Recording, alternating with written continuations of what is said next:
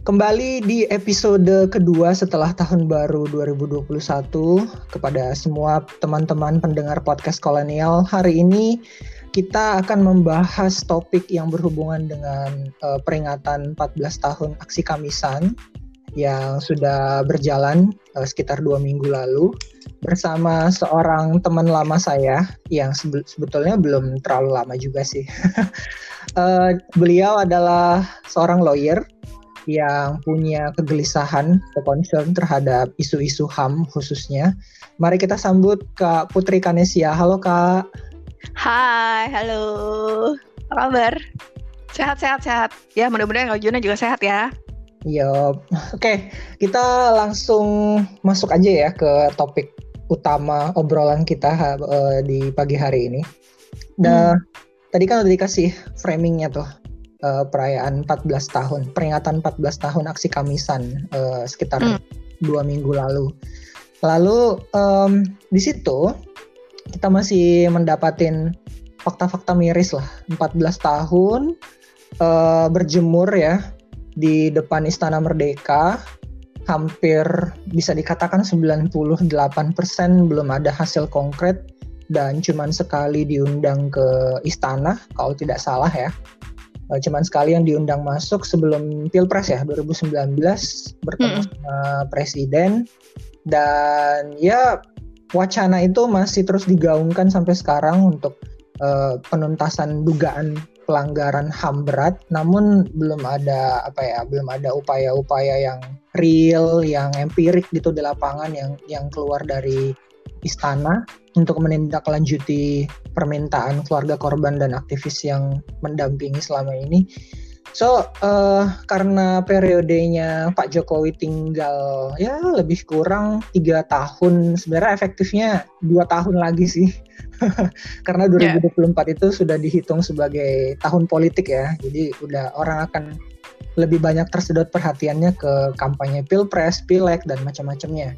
So, dalam dua tahun yang efektif ini Kak, menurut lo gimana sih uh, proyeksi penyelesaian utang kasus H A M? Dari yang ringan sampai yang berat gitu, sampai yang yang butuh rekonsiliasi seperti seribu sembilan ratus enam puluh lima atau kasus-kasus H A M berat lainnya. Monggo Kak. Ya, sebenarnya thank you Kak Juna. Aduh, kita pagi-pagi udah ngomongin yang serius banget ya soal pelanggaran H A M berat. Tapi memang itu realitanya di Indonesia gitu ya. Jadi kalau ngomongin soal utang kasus hak asasi manusia, ya memang betul tadi Kak Juna bilang dari yang uh, kalau kita mau komparasi ya, dari yang levelnya tidak terlalu berat gitu ya. Uh, itu aja belum selesai gitu. Apalagi kalau kita mau tarik ulur ke pelanggaran H A M berat. Saat ini kan misalnya kita sama-sama tahu masih ada dua belas kasus pelanggaran H A M berat uh, yang belum ditindaklanjuti ya, yang menurut Komnas H A M sudah masuk uh, kategori uh, dugaan pelanggaran H A M berat, tapi memang belum ada action apapun uh, dari Kejaksaan Agung misalnya untuk membawa kasusnya ke pengadilan H A M ad hoc maupun pengadilan H A M. Nah, uh, itu agak sedikit apa ya, mengecewakan udah pasti ya, apalagi misalnya uh, saya kan dulu uh, saya apa gue nih ngomongnya apa aja gue aja gue apa, gue ya.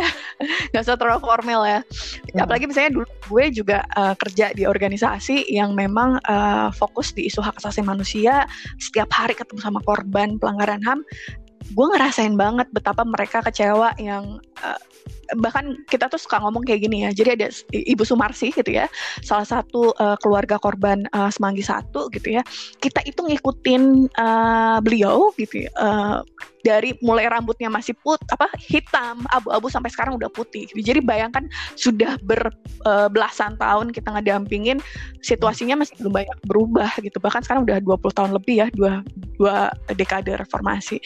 E, ya gimana ya kalau misalnya mau ngomongin soal perubahan, Uh, utang-utangnya masih banyak, kasus Munir gitu ya. Gue masih inget uh, siaran pers tahun dua ribu dua puluh tahun lalu, uh, dua tahun lagi kasus Munir udah ada luarsa karena sudah delapan belas tahun in total gitu. Dan kalau menurut undang-undang di Indonesia, kalau sudah delapan belas tahun kemudian kasusnya gak ada titik terang ya, uh, harus pidana ya, sudah otomatis akan ada luarsa. Bayangkan kasus kelas Munir yang kita tahu ada uh, konspirasi gitu ya, melibatkan uh, lembaga negara, uh, meninggalnya di pesawat Garuda, pesawat Indonesia gitu ya, tapi kemudian kasusnya gelap. Apalagi kita bicara untuk kasus-kasus lainnya gitu ya, kriminal yang banyak muncul setiap hari. Jadi ya kalau ngomongin soal utang H A M, udah pasti banyak uh, proyeksi ke depan gimana gitu ya.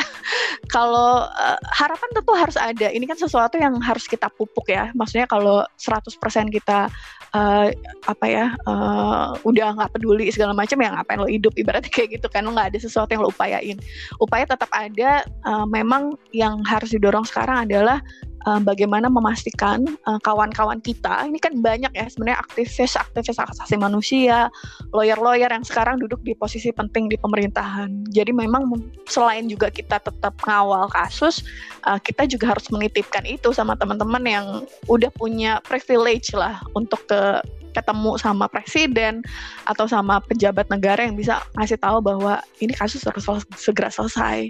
Kalau gue sih ngelihatnya kayak gitu ya, gitu. Soal pesimis ada, tapi optimis juga tetap harus dibangun, Kak. Oke, okay. Lalu dengan opsi rekonsiliasi gimana, Kak? Nah, ini yang menarik soal rekonsiliasi gitu. Jadi uh, ketika semua orang mempertanyakan ya, waktu itu ada statementnya Menko Polhukam yang sekarang uh, yang bilang uh, soal uh, ya ini penyelesaian semua kasus akan dilakukan lewat rekonsiliasi. Nah ini sebenarnya uh, perdebatan uh, teman-teman di isu H A M sudah lama ya, bahwa rekonsiliasi itu bukan sesuatu yang menggantikan pengadilan H A M gitu. Jadi uh, bahkan ketika pertama kali isu K K R ya, uh, Komisi Kebenaran dan Rekonsiliasi ini dimunculkan, itu sebenarnya dia mendorong juga uh, penyelesaian kasus uh, pelanggaran H A M yang kemudian memang Uh, tetap diimbangi dengan ada rekonsiliasi. Jadi katakanlah begini, uh, rekonsiliasi syaratnya apa sih? Misalnya, oke okay, kalau kita bicara soal kasus enam puluh lima, kondisinya hari ini baik itu pelaku, terduga pelaku, korban, saksi baiknya sudah meninggal karena kasusnya udah puluhan tahun. Kejadiannya tahun enam puluh lima, kita bicara tahun dua ribu dua puluh satu sekarang gitu. Jadi ya mungkin kalau bicara soal rekonsiliasi masih agak make sense untuk kasus enam puluh lima, walaupun ini juga masih debatable ya, karena ada juga uh, teman-teman yang memang nggak bisa kasus enam puluh lima harus selesai dengan pengadilan H A M. Tapi kalau bicara kasus pelanggaran H A M overall ya, keseluruhan, ya nggak bisa. Maksudnya sekarang gini deh gitu, kalau kita ngomongin soal uh, rekonsiliasi, pengadilan H A M ad hoc aja yang prosesnya cukup panjang, yang melibatkan uh, banyak ahli-ahli hukum dan H A M, itu pada akhirnya membebaskan para pelaku. Kita sebutlah misalnya kasus Tanjung Priok gitu ya, uh, sudah pernah diadili, kasus Timor Timur, kasus Abepura gitu. Walaupun mereka berhasil, pengadilan berhasil memanggil uh, para pelaku waktu itu yang memang uh, dari T N I uh, latar belakangnya, tapi pada akhirnya membebaskan. Apalagi kita ngomongin soal rekonsiliasi yang memang tidak melalui mekanisme pengadilan gitu ya. Terus kemudian at the end uh, rekonsiliasi hanya bilang bahwa oke okay, ini ada pelaku uh, melakukan kejahatan tahun sekian-sekian, ya sudah kita uh, maafkan. Kemudian keluarga korban uh, mendapatkan uh, rehabilitasi, eh sorry rehabilitasi akan mendapatkan bantuan gitu ya, uh, mendapatkan uh, kompensasi atas peristiwa yang terjadi yang dilakukan oleh si X ini di tahun berapa. Kan kita nggak, sebenarnya kalau ngomongin soal pengakuan, oke okay, mungkin rekonsiliasi bisa jadi bagian bagaimana negara mengakui bahwa ada peristiwa pelanggaran H A M berat terjadi, pelakunya siapa, kemudian pelaku minta maaf, dan kemudian keluarga dapat rekonsiliasi apa uh, kompensasi. Tapi kalau misalnya kita bicara soal hak korban, menurut uh, P B B bahkan misalnya, hak korban kan ada macam-macam, ada soal hak atas keadilan, Uh, hak atas kebenaran, reparasi, dan jaminan ketidakberulangan. Oke, okay, kalau misalnya kita ngomongin soal rekonsiliasi, mungkin yang akan didapat sama korban adalah hanya hak kebenaran, uh, bahwa peristiwa itu benar terjadi, sama hak atas reparasi, mendapatkan kompensasi, restitusi, dan lain-lain misalnya. Tapi bagaimana dengan jaminan ketidakberulangan? Kita bicara soal misalnya, uh, menurut Komnas H A M, uh, ada kasus pelanggaran H A M berat terjadi tahun uh, sembilan puluh delapan, pelakunya uh, apa uh, T N I misalnya, tapi tidak pernah diproses, bahkan sekarang jadi salah satu menteri gitu ya. Silahkan dicek aja di Google siapa orangnya gitu, tapi semua orang sudah mengetahui itu. Sebenarnya bentuk bagaimana negara um, alalai dalam tanggung jawab gitu. Jadi kalau bicara rekonsiliasi, gue bisa bilang, ntar dulu, lo udah sejauh mana lo bisa memastikan bahwa uh, perlindungan terhadap korban pelanggaran H A M dipenuhi dan sejauh mana uh, pelaku dugaan pelaku pelanggaran H A M ini diproses. Jangan jangan bilang lo rekonsiliasi, tapi sebenarnya lo malah secara tidak langsung lo malah mencuci tangan atau membersihkan namanya si pelaku gitu. Itu sih sebenarnya kalau gue sih masih agak uh, resah ya kalau sama bahasa atau diskusi soal rekonsiliasi gitu. Mungkin kita bisa bicara ini untuk kasus enam puluh lima, tapi kalau untuk kasus lain gue gak yakin ini bisa jadi solusi dan gue gak yakin bahwa situasi ini gak akan pernah terjadi lagi di masa yang akan datang. Itu sih. Oke, okay, uh, gue setuju dengan statement terakhir yang bilang bahwa rekonsiliasi memang sejauh ini ya, saat ini tentunya paling cocok untuk penyelesaian kasus enam puluh lima, seribu sembilan ratus enam puluh lima sampai seribu sembilan ratus enam puluh delapan itu. Tapi untuk kasus H A M yang lain, apalagi Tanjung Priok seribu sembilan ratus delapan puluh empat dan setelahnya sampai reformasi dan setelahnya juga, itu pengadilan H A M, gue sepakat pengadilan H A M masih sangat-sangat dibutuhkan untuk mencari keadilan. Dan topik ini, uh, koridor ini ngebawa gue untuk, apa ya, gue tergelitik untuk mengangkat um, rangkaian rentetan pelanggaran H A M atau dugaan pelanggaran H A M yang terjadi di Papua setidaknya selama tiga tahun terakhir kali ya. Iya, tiga tahun hmm. terakhir. Uh, di periode pertama Pak Jokowi memang melakukan beberapa kali kunjungan untuk menunjukkan keseriusannya ya terhadap pembangunan di Papua. Kemudian ada yang uh, apa harga B B M di Papua sudah sama dengan di Jawa gitu. Dia tampak berusaha keras memang untuk hmm. memberikan keadilan. Namun di sisi lain ada bagian yang seakan-akan bertolak belakang dengan keinginan presiden. Nah, salah satunya hmm. adalah dugaan pelanggaran H A M ini oleh aparat gitu. Jadi uh, gue tergelitik untuk mengangkat opsi referendum yang sekarang okay. makin gencar disuarakan. Oke, okay. menarik nih pertanyaannya soal referendum. Gue sih uh, yakin ya opsi referendum ini bakal ditolak berat nih sama uh, pemerintah Indonesia. Bukan semata-mata soal uh, nanti akan pisah atau Uh, macam-macam lah, ada banyak faktor. Kalau kita bisa bicara soal Papua, kita nggak hanya bicara soal konfliknya, tapi juga misalnya kita lihat ada Freeport di sana, tambang emas besar ada di sana gitu. Jadi nggak akan semudah itu pemerintah uh, melepaskan uh, Papua begitu saja. Tapi juga uh, kalau kita ingat ada situasi serupa yang pernah terjadi tahun sembilan delapan sembilan sembilan ketika referendum di Timor Timur, bahwa pada saat itu pemerintah Indonesia uh, bilang bahwa kita ini kecolongan banget, nggak ada lagi yang namanya uh, referendum, karena pada akhirnya justru malah memisahkan Timor Timur dari Indonesia pada saat itu. Dan memang bicara soal referendum uh, ini kan ya gimana ya, uh, pro dan kontra. Kalau gue sih ngelihatnya dari sudut pandang begini, ada banyak persoalan uh, yang kompleks di Papua, soal kasus uh, busung lapar. Gue terakhir dua ribu berapa ya, dua tahun lalu kali ya, uh, kantor tempat gue kerja, Kontras dulu, itu sempat Uh, melakukan investigasi uh, di salah satu uh, daerah pegunungan di Papua yang menunjukkan ada banyak kasus busung lapar di sana gitu. Jadi uh, ketika ada tambang emas di Papua, secara uh, apa di sisi yang lain gitu ya, sudut ma- apa uh, sisi mata uang yang berbeda, itu ada uh, kasus uh, anak-anak Papua di sana yang memang busung lapar. Belum kita bicara soal kasus pel- uh, pelanggaran H A M berat di sana, ada kasus kekerasan, ada diskriminasi. Gue masih ingat ketika ada kasus uh, apa uh, kriminal yang terjadi di Papua, terus bagaimana uh, aparat kepolisian di sana melakukan uh, mekanisme interogasinya dengan menggunakan ular. Gue nggak tahu lo familiar sama kasusnya atau nggak, tapi itu ramai banget gitu ya. Ketika memang pendekatan diskriminatif lo kayak seperti maaf monyet dan lain-lain. Kita masih ingat misalnya kasus yang terjadi di uh, Surabaya beberapa waktu lalu, ketika bendera Indonesia yang ada di asrama Papua terus kemudian jatuh, dianggap bahwa mereka yang sengaja, kemudian berujung dengan uh, apa uh, celetukan bahwa Papua itu monyet dan sebagainya, yang akhirnya jadi rusuh di Papua.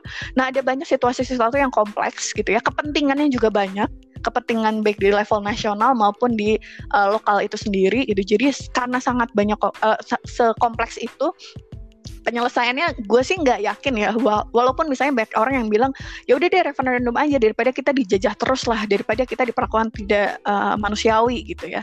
Tapi di sisi lain memang yang harus dipenting, dipikirkan adalah jangan sampai referendum ini juga hanya menyasar kepentingan elit-elit politiknya doang di Papua gitu. Tapi apakah memang ini benar-benar uh, apapun keputusan yang akan diambil nanti itu juga bisa uh, bertanggung jawab untuk uh, masyarakat yang di level bawah gitu. Itu yang sebenarnya gue lebih concern ke situ ya Kak Juna kalau ngomongin soal referendum, instead of ngomongin soal ini negara udah uh, kurang ajar bener nih sama satu provinsi di Indonesia bagian timur namanya Papua dan Papua Barat misalnya.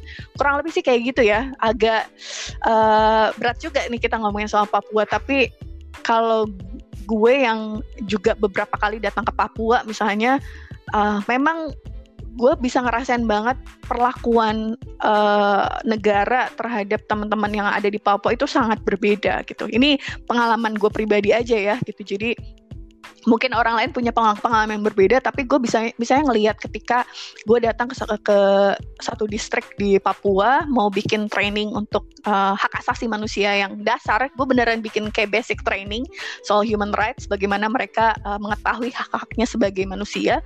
Itu kita beneran didatangin sama uh, aparat kepolisian, ada intel segala macam gitu. Jadi beneran kita mau diskusi itu juga susah gitu. Diskusi secara nyaman ya.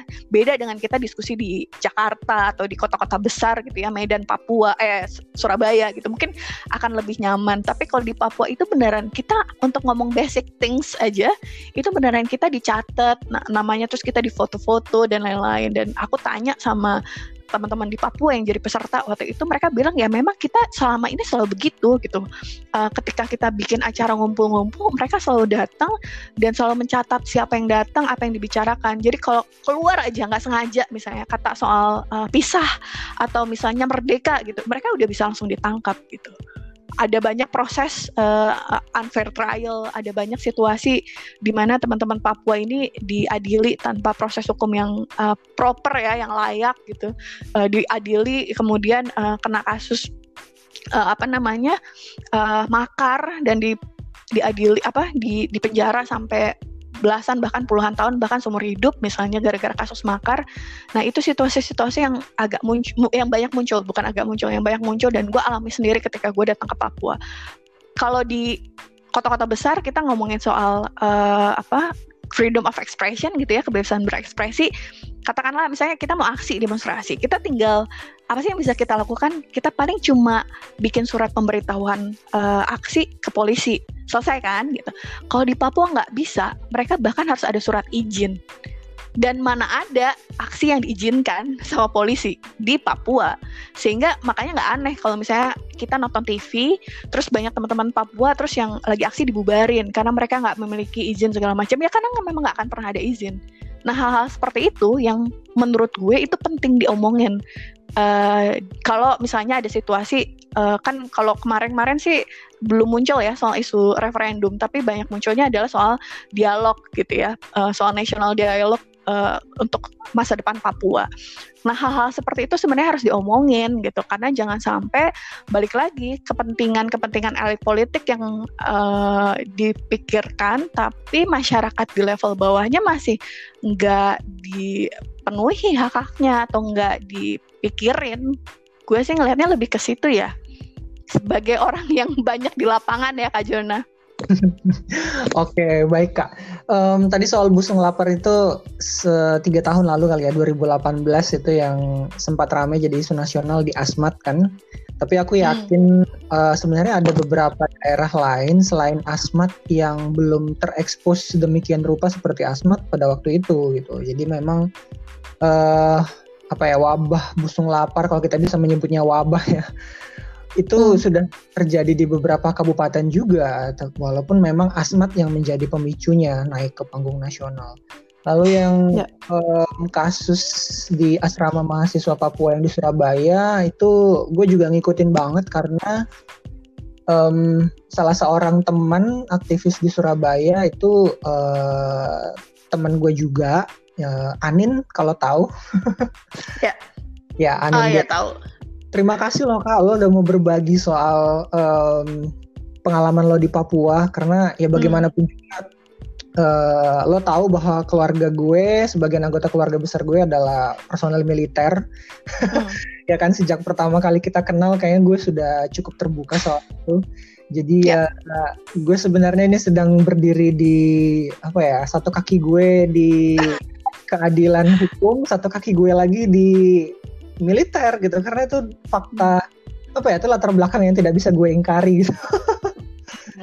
Gitu. Jadi kayak berusaha mencari paradigma jalan tengah gimana ya gitu biar bisa akur mencari solusi untuk penyelesaian uh, dugaan pelanggaran H A M-nya. Dan untuk Papua memang kita memang nggak membahas secara politik uh, secara mendalam ya tadi dari sisi politik, tapi um, apa yang lo bagikan itu sedikit banyak memberikan gambaran setidaknya kepada teman-teman yang dengerin podcast ini bahwa di Papua masih banyak diskriminasi, termasuk kasus rasial yang ya kemarin kayaknya baru terjadi ya, yang ke Natalius Pigai. Jadi kayak puncak gunung es yang tertangkap media. Betul. Sedangkan di akar rumput tuh gue rasa ada ribuan bahkan lebih kasus-kasus serupa yang terjadi on daily basis ya, dalam dalam skala harian gitu. Seakan-akan mereka tertinggal, padahal kita masih satu negara gitu. Pembangunan di barat ya juga harus dirasakan oleh orang-orang di timur gitu kan. Nggak nggak ada yang betul, nggak ada yang ini lebih maju, kemudian yang sana masih tertinggal, dan harusnya dikotomi seperti itu udah udah mulai tinggalkan. Gue masih ingat kita terakhir kali ngobrol panjang atau diskusi panjang tentang hukuman mati itu saat eksekusi gembong narkoba ya. Uh, mm. Pak Jokowi tampaknya sudah beberapa tahun tidak lagi melirik opsi ini. Mungkin beliau dan mempertimbangkan ulang uh, bagaimana apa ya, esensi atau substansi dari hukuman mati. Dan bisa salah juga kan, bisa salah vonis gitu terhadap... Benar-benar. Uh, orang yang apa ya sebenarnya berada di tempat yang salah, melakukan hal yang sa bukan melakukan hal yang salah ya, uh, tidak bisa menempatkan dirinya, dia udah di tempat yang salah, kemudian dia gagal menempatkan dirinya dalam posisi yang seharusnya, mungkin karena dia tidak tahu hak-haknya atau uh, lain sebagainya, kemudian menjadi terpidana mati gitu. Umumnya dalam kasus narkoba juga. Uh, kita berdua uh, secara jelas memang menentang hukuman mati, tapi gue pengen lo mengelaborasi lebih lanjut nih buat teman-teman yang dengerin kenapa hukuman mati itu tidak proper gitu Kak, monggo. Oke, okay. uh, ya makasih. Ini kalau ngomongin soal hukuman mati, uh, gue yakin banget bakal ada banyak yang pro dan kontra gitu ya, uh, karena memang apa ya, kalau jujur aja ya, uh, gue nggak tahu gue pernah ceritain sama lo atau belum, tapi uh, gue dulu adalah orang yang sebenarnya setuju soal hukuman mati gitu. Karena gue merasa bahwa wah ini nggak benar, lo ngebunuh orang ya harus diganti dengan nyawa ganti nyawa dan sebagainya. Tapi itu sebelum gue beneran terjun banget nanganin satu kasus. Dan memang bener ya bahwa uh, kita nggak bisa sembarangan kasih statement kalau memang kita nggak tahu gitu uh, apa yang sebenarnya terjadi. Makanya sebenarnya gue juga nggak mau terlalu nyalahin orang yang pro hukuman mati. Gue hanya menganggap bahwa mereka nggak cukup tahu, nggak dapat banyak informasi terkait dengan hukuman mati. Sebelum gue jawab uh, lebih jauh ya soal hukuman mati, gue bisa ngelihat bagaimana uh, media juga salah satu yang nge-framing Uh, pendapat masyarakat gitu. Karena kalau misalnya kita lihat, gue dulu pernah uh, bikin uh, training soal uh, hukuman mati ya sama uh, teman-teman jurnalis, yang mereka juga melihat bahwa nggak dapat sudut pandang yang berbeda. Dan ya terlepas juga soal editornya yang bilang bahwa Indonesia sekarang majority orang uh, setuju hukuman mati, jadi lo harus meng-cover bagian itunya gitu. Tapi nggak ngomongin soal bahwa di balik kasus hukuman mati itu ada unfair trial, ada orang yang innocent yang nggak salah apa-apa kemudian dijebak gitu ya, uh, korban trafficking itu nggak muncul tuh yang kayak gitu-gitu gitu. Nah uh, kenapa pada akhirnya banyak kasus hukuman mati, banyak orang-orang divonis hukuman mati, karena framing masyarakat masih seperti itu gitu, bahwa oh, hukuman Asmat itu salah bahwa orang yang sudah di uh, katakanlah sudah dibawa ke pengadilan untuk kasus hukuman mati udah pasti salah, dengan kasus narkoba udah pasti bersalah. Jadi kita udah ada judgement sama mereka sebelum nanganin kasus. Nah itu yang terjadi gitu. Ketika gue nanganin kasus, gue menemukan satu informasi yang mencengangkan sejujurnya, yang membuat gue beneran seratus delapan puluh derajat berubah bahwa gak bisa lagi nih hukuman mati diberlakukan di Indonesia, even mereka sekalipun mereka beneran pelaku gitu. Jadi kalau gue ngelihat uh, hukuman mati yang ada di Indonesia ya gitu, jadi satu uh, udah pasti banyak banget uh, kasus-kasus, hampir semua kasus hukuman mati yang gue dampingi maupun yang gue ketahui gitu, karena gue uh, jadi banyak riset soal hukuman mati di Indonesia.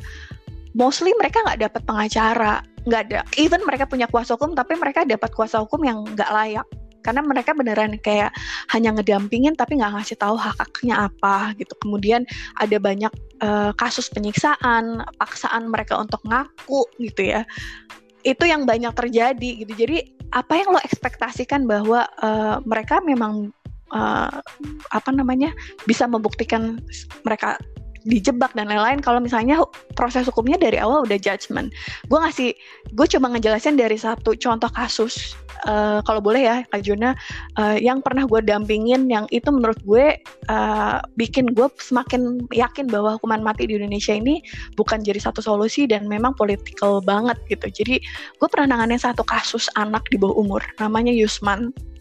Ini kasusnya cukup fenomenal lah beberapa tahun yang lalu, karena bagaimana Uh, tidak ada satu anak di bawah umur waktu itu, usianya masih uh, belasan tahun, dia divonis hukuman mati. Kalau bicara soal uh, hukum di Indonesia, itu nggak ada satupun hukum yang membolehkan anak di bawah umur divonis hukuman mati. Tapi kemudian uh, gue coba investigasi ini kasus sama teman-teman di kantor gue waktu itu, ini kenapa bisa anak hukum, anak di bawah umur uh, dihukum mati. Jadi satu, dia sebenarnya cuma saksi dari satu kasus pembunuhan uh, ber, apa ya kasus pembunuhan tiga atau empat orang uh, di tahun dua ribu dua belas. Uh, kemudian karena pelaku utamanya kabur, mereka dia adalah saksi, akhirnya dia yang ditangkap. Uh, karena kasusnya cukup besar, polisi kewalahan pada saat itu menemukan pelakunya, ada saksi, ya udah saksinya dia disiksa, dia dipaksa untuk ngaku. Dan yang menarik adalah dalam kasus ini, ini anak nggak bisa bahasa Indonesia gitu. Jadi gue agak kaget juga nerima kasus ini, ada orang Indonesia dia nggak bisa bahasa Indonesia gitu. Jadi masih terjadi gitu. Itu agak miris ya sebenarnya, bukan menarik tapi agak miris. Uh, kemudian dia uh, apa di uh, tidak mendapatkan pengacara yang layak gitu ya. Dia tidak mendapatkan penerjemah yang layak gitu. Jadi penerjemahnya hanya polisi yang cuma menanyakan, uh, dia nanya apa, dia jawab apa, ditulisnya beda kayak gitu. Jadi ketika kita cross check uh, B A P-nya itu beda banget. Terus dia bilang saya nggak pernah ngomong seperti ini gitu. Jadi ada banyak uh, apa ya uh, rekayasa kasus yang terjadi. Dia juga disiksa sama polisi suruh ngaku dan sebagainya. Nah uh, dan yang lebih parah dalam kasus ini, anak ini nggak punya dokumen uh, apa namanya dokumen kependudukan. Jadi si Yusman ini dia orang Nias, dia itu nggak lulus S D, uh, jadi dia nggak punya identitas apapun. Tapi kemudian uh, dia hanya punya satu bukti bahwa surat baptisnya dia dari Stanbuk gereja, tapi di situ ditulis namanya Ucok. Nah, Kak Jona lo dari uh, Sumatera Utara ya. Ada berapa banyak ucok sih di Sumatera Utara gitu kan? Bahkan lo juga mungkin di di di rumah lo gitu atau keluarga lo mungkin memanggil lo ucok karena itu nama yang common buat laki-laki gitu, ya nggak sih? Nah yeah. Si Yusman ini dia nggak punya, uh, dia cuma di Stanbuk gereja ditulis namanya Ucok karena memang panggilan dia di rumah Ucok gitu. Jadi itu tidak bisa membuktikan kepada kepolisian pada yang pada saat itu nangkap dia bahwa dia usianya masih di bawah umur gitu, masih waktu itu masih enam belas tahun. Nah itu yang uh, yang membuat gue juga jadi puter otak ketika nanganin kasus. Oh bisa ya kok hakim peng, uh, apa uh, jaksa peng, uh, percaya bahwa anak ini memang pelaku pad- padahal usianya masih di bawah umur. Uh, perawakannya juga masih anak-anak, tapi kemudian dia tetap divonis hukuman mati hanya karena uh, re, apa ada rekayasa dan usianya pada saat itu dipalsukan sama kepolisian gitu, sampai akhirnya dia dianggap dewasa sehingga uh, dia layak untuk divonis hukuman mati. Padahal lagi-lagi dia hanya saksi dari satu kasus uh, hukuman mati. Ya short story, uh, akhirnya kita bisa menemukan fakta bahwa kita bahkan kita sampai eksaminasi usianya. Jadi kita periksakan dia ke dokter forensik dan uh, dua atau tiga tahun kemudian dua ribu tujuh belas uh, akhirnya dia bebas dari uh, hukuman mati karena kita bisa membuktikan dia uh, masih di bawah umur. Tapi kasus Yusman itu sebenarnya uh, satu dari sekian banyak. Gue yakin banget akan ada banyak uh, kasus-kasus serupa yang terjadi pada uh, terpidana mati. Kita sebutkanlah misalnya uh, Rodrigo Gularte. Dia yeah. salah satu terpidana mati uh, dari Brazil uh, yang di, sudah divonis uh, hukuman, sudah dieksekusi tahun dua ribu lima belas. Kebetulan gue lawyernya pada saat itu, jadi gue beneran ini nggak uh, sekedar baca selewat doang apa segala macam, ini gue ngalamin banget gitu. Jadi bagaimana dia itu mental illness, dia uh, apa namanya? Uh, schizophrenia dan bipolar psikopatik gitu dari usia masih belasan tahun, uh, kemudian dia uh, kedapatan membawa narkoba tapi kemudian diperlakukan seolah-olah dia memang seperti uh, pengedar, dia nggak dapat uh, penerjemah layak. Dan yang lebih mirisnya lagi, ini juga banyak dialami sama terpidana mati dari uh, foreigner ya, warga negara asing. Mereka itu di pengadilan mendapat uh, apa penerjemah bahasa Inggris. Padahal Rodrigo ini dia bisanya bahasa Portugis karena dia dari Brazil gitu. Dan ini situasi yang terjadi ketika kasusnya uh, siapa? Mary Jane Veloso dari Filipina. Dia divonis hukuman mati, eh, di dibawa penjara karena dianggap mengedarkan narkoba, dapat penerjemah bahasa Inggris. Padahal dia bisanya bahasa Tagalog karena dia dari Filipina. Nah, situasi-situasi ini kan nggak pernah dianggap serius sama negara gitu. Jadi pengadilan tuh ya ya udah, gue c- udah memenuhi kok, gue udah ngasih uh, penerjemah kok gitu. Uh, kalau misalnya hakim ber- berkehendak lain ya itu di luar kuasa kita. Orang hanya berpikir seperti itu, tapi nggak mikir bahwa di prosesnya aja tuh banyak, ada yang dilanggar, ada yang disiksa. Yang tadi gue bilang ada yang rekas apa uh, usianya direkayasa, ada yang nggak uh, dapat pengaca apa penerjemah bahasa yang proper gitu. Itu jadi apa yang lo harapkan dari pengadilan yang adil? Sekarang kalau bicara soal vonis uh, hukuman mati, kadang gue suka challenge balik, itu prosesnya udah benar belum ketika dia divonis hukuman mati? Bahkan si uh, siapa yang uh, udah dieksekusi mati, uh, Andrew Chan dan hmm. Yoran Sukumaran yang uh, Bali sembilan itu, dia sebelum divonis mati udah pengacaranya bilang bahwa uh, di, si hakimnya itu udah minta dia ngeluarin duit berapa miliar ya, satu atau dua miliar kalau pengen putusannya nggak putusan hukuman mati. Tapi karena mereka udah nggak sanggup lagi bayar uh, hakim gitu ya, nggak punya uang untuk membayar, ya akhirnya mereka nggak bayar apa-apa dan akhirnya dia divonis hukuman mati gitu. Jadi bahkan untuk kasus seperti itu aja suap ada segala macam gitu. Jadi mungkin kita bisa bisa bisa ngebandingin lah, ada banyak kasus di mana uh, pengedar itu hukumannya hukuman mati tapi bandar itu cuma sepuluh tahun misalnya, atau yang pemakai bisa hukumannya sampai lima tahun lebih lebih uh, tinggi dan lain-lain gitu. Jadi mau bicara keadilan dari versi mananya sih soal hukuman mati gitu. Jadi sebelum lo ngomong soal pro dan kontra hukuman mati, lo baiknya tahu dulu prosesnya gitu. Nah, gue ngelihatnya dari situ Kak Jona gitu. Jadi uh, kalau ngomongin balik pertanyaan lo awal soal uh, hukuman mati kayak gimana ya, gue mau bilang bahwa uh, di Indonesia ini oh, sorry hukuman mati itu syarat syarat dengan uh, subjektivitas dan sangat politis. Ini kalau gue masih boleh uh, cerita dikit lagi soal isu politis. Kayak gue inget banget statementnya Jaksa Agung beberapa tahun lalu, belum bukan yang sekarang ya, Jaksa Agung yang sebelum sekarang, itu dia pernah diwawancara sama media pasca uh, eksekusi mati gelombang tiga tahun dua ribu enam belas.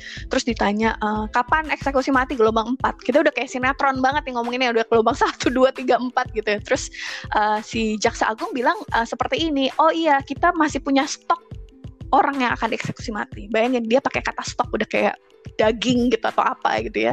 Kita masih punya stok orang yang akan dieksekusi mati, uh, tapi uh, kita urungkan karena Indonesia lagi uh, ber uh, apa namanya lagi berkontestasi untuk menjadi anggota tidak tetap Dewan Keamanan P B B. Jadi nggak mungkin kita terpilih menjadi anggota Dewan Keamanan P B B kalau Indonesia masih buruk pen, uh, dalam uh, penanganan kasus hak asasi manusia. Jadi bayangkan kasus hukuman mati itu dijadikan trading gitu ya, perdagangan, bahwa oh ya udah deh, oke okay, uh, uh, secara politis gue nggak akan eksekusi mati asal gue jadi anggota Dewan Keamanan P B B ya. Dan itu terbukti ketika Indonesia kemudian nggak lama dari situ terpilih menjadi anggota tidak tidak tetap Dewan Keamanan P B B, nggak ada eksekusi mati. Makanya kalau gue ngutip lagi kata-kata lo di awal, Jokowi uh, beberapa tahun terakhir ini udah nggak eksekusi mati. Itu bukan karena Jokowi dapat hidayah ya, gitu. Gue bisa memastikan itu atau apapun. Tapi karena memang situasi politiknya itu juga uh, membahayakan Indonesia, tanda kutip, kalau kita masih mengeksekusi mati. Kurang lebih gitu sih. Oke Kak, terima kasih loh buat pencerahannya. Oh sorry, boleh boleh ngomong sedikit lagi nggak soal uh, politik? Jadi yeah, silakan silakan. Satu, ini juga salah satu alasan kenapa uh, kalau ngomongin soal hukuman mati di Indonesia uh, agak berat. Jadi ketika gelombang uh, satu, dua, tiga itu kan banyak banget warga negara asing. Mungkin ini setelah beberapa dekade baru lagi ya di pemerintahan Jokowi uh, banyak sekali warga negara asing yang dieksekusi. Lebih banyak warga negara asing dibanding warga negara Indonesia. Nah itu uh, menjadi kecaman internasional kan, bahwa Indonesia itu buruk dalam pemenuhan hak asasi manusia karena mereka uh, mengeksekusi mati warga negaranya. Nah di sisi lain waktu itu ada uh, kalau pernah ingat kasusnya Tuti Tursilawati, warga negara Indonesia yang jadi buruh migran di Arab, dia mau dieksekusi mati pada saat itu. Bagaimana Indonesia meng, apa ya, mendorong diplomasi agar uh, negara-negara lain mendukung uh, men, apa ya, kayak mendorong negara Arab untuk tidak mengeksekusi mati, membujuk negara Arab untuk tidak mengeksekusi mati, mati Tuti Tursilawati.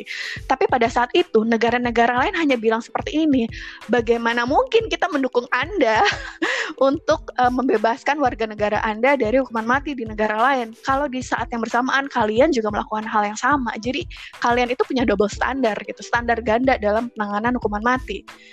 Jadi ya selama Indonesia masih mengeksekusi mati warga negara, termasuk warga warga negara asing, ya bagaimana mungkin Indonesia dapat support. Nah itu sebenarnya kan membahayakan ketika kita masih uh, pro hukuman mati, masih bilang dengan gagahnya bahwa hukuman mati di Indonesia sangat diperlukan, tapi di sisi lain kita gagal menyelamatkan warga negara Indonesia di uh, negara lain karena kita juga double standar itu tadi gitu. Jadi ini sangat politik, dan menurut gue kalau hukuman mati masih diberlakukan, ya insya Allah ya, maksudnya uh, akan banyak situasi-situasi yang tidak menguntungkan buat Indonesia, khususnya buat warga negara Indonesia di luar sana. Kak Jona, lo tahu nggak berapa biaya eksekusi mati di Indonesia? Enggak, cerahkan gue. Oke, okay. Oke, okay, cerahkan gue. Jadi kita itu pernah mengirim surat ke Kejaksaan Agung tahun dua ribu lima belas, pokoknya pasca eksekusi mati gelombang pertama, kita tanya berapa biaya yang dilaku, yang harus dikeluarkan oleh negara Indonesia kita yang tercinta ini untuk mengeksekusi uh, delapan belas. In total kan ada delapan belas orang ya, dari gelombang satu sampai gelombang tiga. Ternyata satu, mereka memberikan uh, apa penjelasan yang sangat rinci gitu ya, detail uh, keuangannya berapa yang harus dikeluarkan, dan satu uh, orang yang dieksekusi mati itu menghabiskan uang sebesar dua ratus juta rupiah. Uang dua ratus juta rupiah itu dipakai untuk biaya eksekusi, untuk biaya uh, tim juru regu tembak. Satu orang kan regu tembaknya itu ada sekitar sepuluh sampai dua puluh orang. Terus kemudian uh, biaya dokter, mendatangkan keluarga, mendatangkan jaksa. Misalnya kalau kasusnya di Aceh, berarti uh, mendatangkan uh, keluarga, jaksa, polisi dari Aceh ke Nusa Kambangan, karena waktu itu eksekusi mati dilakukan di Nusa Kambangan, dan totalnya itu dua ratus juta. Bayangkan dua ratus juta dikali delapan belas orang yang dieksekusi mati. Dan itu semua dari mana uangnya? Dari pajak kita. Jadi secara nggak langsung, lo makan McD, lo makan di restoran mana tuh yang bayar pajak, pajak kalian dipakai untuk membunuh orang. Gitu. Jadi gue kalau kalau gue sih mikirnya gini, oke. Okay, Uh, worth it gak sih dua ratus juta lo pakai untuk ngebunuh orang, instead of lo bikin uh, training atau bikin uh, public awareness soal bagaimana bahaya narkoba, bagaimana kita bisa uh, jauh dari uh, kasus uh, apa namanya uh, ya narkotika dan sebagainya. Menurut gue itu jauh lebih make sense hari gini dibanding lo pakai untuk eksekusi mati orang dua ratus juta per orang gitu. Ada banyak, kita barusan sebelum ngomongin hukuman mati kita bicara soal busung lapar di Papua. ya nggak sih gitu. Jadi agak miris kalau gue melihat soal hitung-hitungan matematikanya ya, atau hitung-hitungan ekonominya. dua ratus juta dipakai buat eksekusi mati yang ternyata kasus narkoba tetap banyak gitu. Bahkan kalau gue secara uh, gamblang gue bilang gini, uh, menghukum mati seseorang itu hanya memutus mata rantai peredaran, uh, uh, nggak akan mem- memutus mat- uh, mata rantai peredaran narkotika. Kenapa? Karena selama ini yang dieksekusi mati itu hanya uh, apa ya namanya uh, pengedar-pengedar yang kelas cere gitu, yang kecil-kecil, nggak sampai yang bisa ke levelnya dia uh, bandar dan sebagainya. Itulah kenapa setiap udah delapan belas orang dieksekusi mati. Sekarang misalnya uh, kalau gue ngelihat datanya Kontras itu ya, tahun dua ribu uh, bulan Juli dua ribu sembilan belas itu ada uh, dua ratus enam puluh delapan orang yang masih menunggu Uh, masa tunggu sebelum divonis hukuman mati gitu ya, masih uh, masa tunggu sebelum eksekusi. Tapi kemudian uh, apa namanya di saat yang bersamaan ya kita itu tadi apa uh, ada uh, kita kenapa enggak uangnya dipakai untuk Uh, untuk um, apa sosialisasi bahaya narkoba dan lain-lain. Jadi kalau misalnya kita mau bilang eksekusi mati, buktinya ya peredaran narkoba tetap banyak gitu, karena memang nggak akan ketika kita mengeksekusi mati mereka gitu, malah memutus mata rantai dengan ini sebenarnya dari mana sih puncaknya narkoba gitu. Misalnya Andrew Chan, kita menganggap bahwa Andrew Chan itu adalah bandar narkoba, padahal Andrew Chan itu dia uh, hanya apa namanya dia ada timnya lagi gitu. Atau kita bicara soal Freddy Budiman yang semua orang bilang bahwa dia pantas dieksekusi mati karena dia mengedarkan narkoba dari dalam tahanan, yang mana sebenarnya dia hanya uh, apa namanya importer dari uh, Cina, bahwa sebenarnya narkoba yang dia bawa itu dari Cina, dia pengedar bukan bandar gitu. Ketika eksekusi mati dilakukan terhadap Rodrigo, eh, Rodrigo terhadap uh, si siapa namanya Freddy Freddy Budiman, malah kita nggak nggak tahu siapa ya pemasoknya dia dari Cina gitu. Kita nggak bisa menemukan itu karena orang ini keburu dieksekusi mati gitu. Jadi uh, bullshit kalau menurut gue ngomongin soal hukuman mati terus narkoba uh, berturun gitu angka narkobanya, ya justru semakin banyak karena kita nggak pernah bisa sampai ke titik puncak gitu sih kalau gue ngelihatnya ya. Jadi hitung-hitungannya nggak hanya sekedar oh dia uh, mengedari narkoba terus anak gue jadi pengedar nih sekarang, atau anak gue jadi Uh, pakau nih sekarang gitu, terus ya udah dia dieksekusi mati aja. Nggak sederhana itu hitungannya, ada banyak hal yang harus kita pikirin gitu sih kalau ngomongin hukuman mati. Oke, okay. wow wow wow ini baru jam sembilan pagi udah dapat banyak asupan gizi. Gizinya panjang banget nih sore nih gue ngomongnya jadi terlalu. Nggak apa-apa nggak apa-apa. Um, Oke, okay, gue kasih pertanyaan terakhir ya, last question nih. Sekaligus kita tutup okay. obrolan kita. Gimana lo melihat uh, masa depan nih, masa depan penghapusan hukuman mati? Kapan hmm. kira-kira Indonesia akhirnya bisa meninggalkan hukuman mati seutuhnya gitu dan beralih kepada uh, tipikal apa ya, vonis atau uh, sanksi lain yang lebih beradab gitu dan yang lebih memperhatikan proses keadilan dalam uh, penyelidikan dan penyidikan. Monggo Kak. Oke, okay. oke. Okay. Jadi uh, karena ada banyak situasi-situasi uh, unfair trial yang tadi gue sebut, ada salah uh, uh, tindakan, ada orang yang tidak bersalah kemudian divonis dan lain-lain, itu akhirnya membuat uh, negara, gitu ya, banyak pihak khususnya di D P R itu uh, mereka mendiskusikan lebih lanjut soal ini gitu, soal efektivitas uh, eksekus, uh, apa, penerapan hukuman mati di Indonesia, sampai akhirnya mereka menggaungkan yang namanya alternative punishment gitu ya terhadap uh, si orang yang sudah divonis hukuman mati. Artinya uh, orang yang sudah divonis hukuman mati tidak akan langsung dieksekusi mati, tapi akan dilihat, dievaluasi uh, oleh tim yang di, berada di bawah Dirjen P A S gitu ya, Dirjen Pemasyarakatan. Kalau melihat orang ini berkelakuan baik gitu ya selama di penjara setelah sepuluh tahun gitu, jadi mereka menggunakan masa tunggu sepuluh tahun. Kalau dalam sepuluh tahun kemudian uh, dia bisa uh, berbuat baik, tidak menunjukkan tindakan-tindakan yang sebenarnya uh, membuat dia semakin harus diperbesar as, apa, uh, putusannya, uh, maka uh, dia bisa tur- diturunkan hukumannya dari hukuman mati menjadi uh, seumur hidup atau dua puluh tahun. Alternatif punishment ini bisa menjadi salah satu solusi. Nah, ini uh, sudah dibahas di rancangan K U H P yang juga prosesnya nggak kelar-kelar karena ada pasal-pasal lain di isu lain yang juga bermasalah sampai akhirnya uh, kita menolak untuk di uh, apa disahkan R K U H P ini. Tapi sebenarnya khusus untuk hukuman mati ada satu pencerahan lah, ada satu uh, perubahan uh, di apa uh, hukuman mati yang ada. Jadi orang nggak akan langsung eksekusi mati sekarang. Jadi mungkin masa tunggu sepuluh tahun ini menjadi ruang yang tepat untuk kita membuktikan bahwa oh orang ini memang uh, innocent, orang ini memang mengalami unfair trial dan sebagainya gitu. Jadi menurut gue ini bisa menjadi salah satu hal yang penting untuk didorong sambil kita mendorong negara untuk uh, sebaiknya mengabolisi hukuman mati. Karena balik lagi ketika Indonesia sudah berhasil mengabolisi hukuman mati uh, di Indonesia, mungkin kita juga masih bisa menyelamatkan uh, buruh migran Indonesia yang saat ini terancam hukuman mati di negara okay. lain. Oke, thank you Kak. Wow. Seru nih sebenarnya kalau ngomongin soal hukuman mati, selalu banyak hal-hal yang pengen gue ceritain karena gue yakin gak banyak orang tahu. Iya, kayaknya kita ini. harus bikin sesi satu lagi ya khusus untuk hukuman mati. Iya. Oke Kak, terima kasih banyak ya udah mau mampir ke podcast Kolonial. Alhamdulillah ya. ya.